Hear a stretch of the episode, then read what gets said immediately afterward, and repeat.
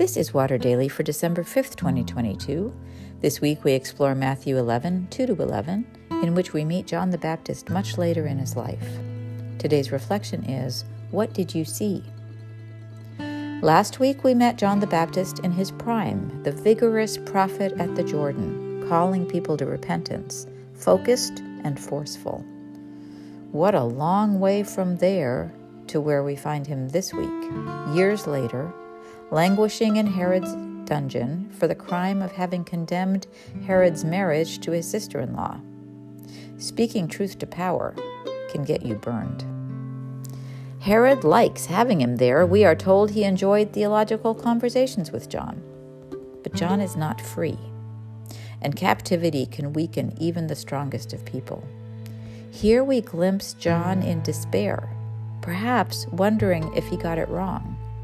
Among the most poignant words in the Gospels are When John heard in prison what the Messiah was doing, he sent word by his disciples and said to him, Are you the one who is to come, or are we to wait for another? Are you the one who is to come, or are we to wait for another?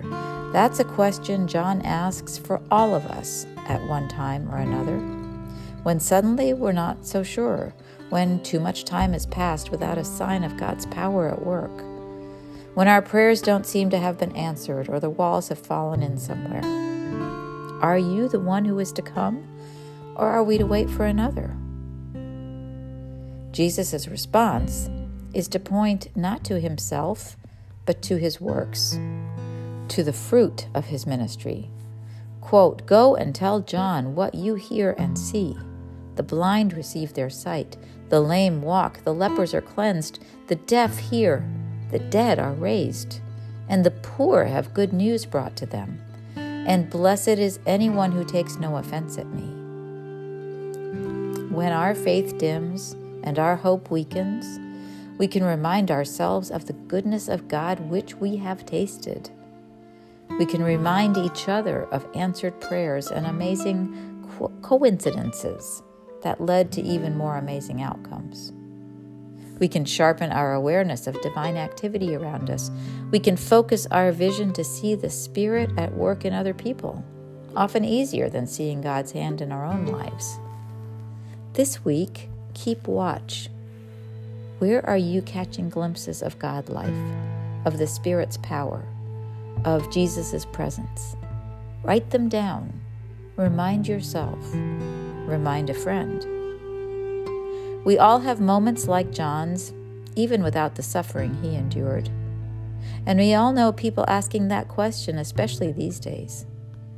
Jesus answers us as well Go and tell what you hear and see. I pray you will hear and see amazing things today, this week, and that you get really good at telling for God is still doing amazing things in and through and around us. And there are a lot of people in captivity waiting to hear that good news.